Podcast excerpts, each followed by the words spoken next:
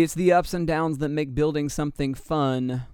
Here's another story from the Creative City Project as we build Immerse. I'm here at SunTrust Plaza in the middle of downtown Orlando, and when we do our Immerse event this coming October on the 21st, we'll actually have lots of stages here, and there'll be a couple different orchestras performing in this space throughout the night. But that's not the story I'm telling today.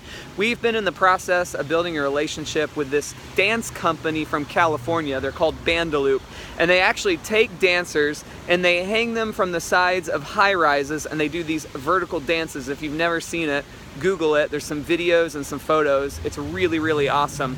But one of the challenges that we've been facing is some building owners, maybe a little bit rightly so, think that there's some liability in having dancers hang from the corner of buildings. Fortunately, Bandaloop is an expert at this and they know exactly what they're doing, but a lot of people don't know that. So we've been going kind of one building at a time through downtown Orlando and talking to building owners and going through the process of trying to convince them to a yes. And it's that same lesson, that same lesson that we've encountered over and over again that yeses come to people with grit. Yeses come to people who keep asking. So don't let no's defeat you today. We're not letting no's defeat us.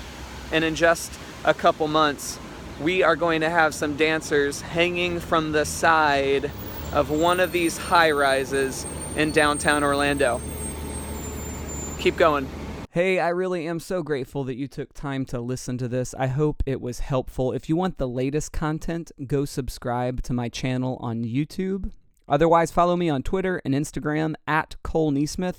And if you have any questions, let me know. See ya.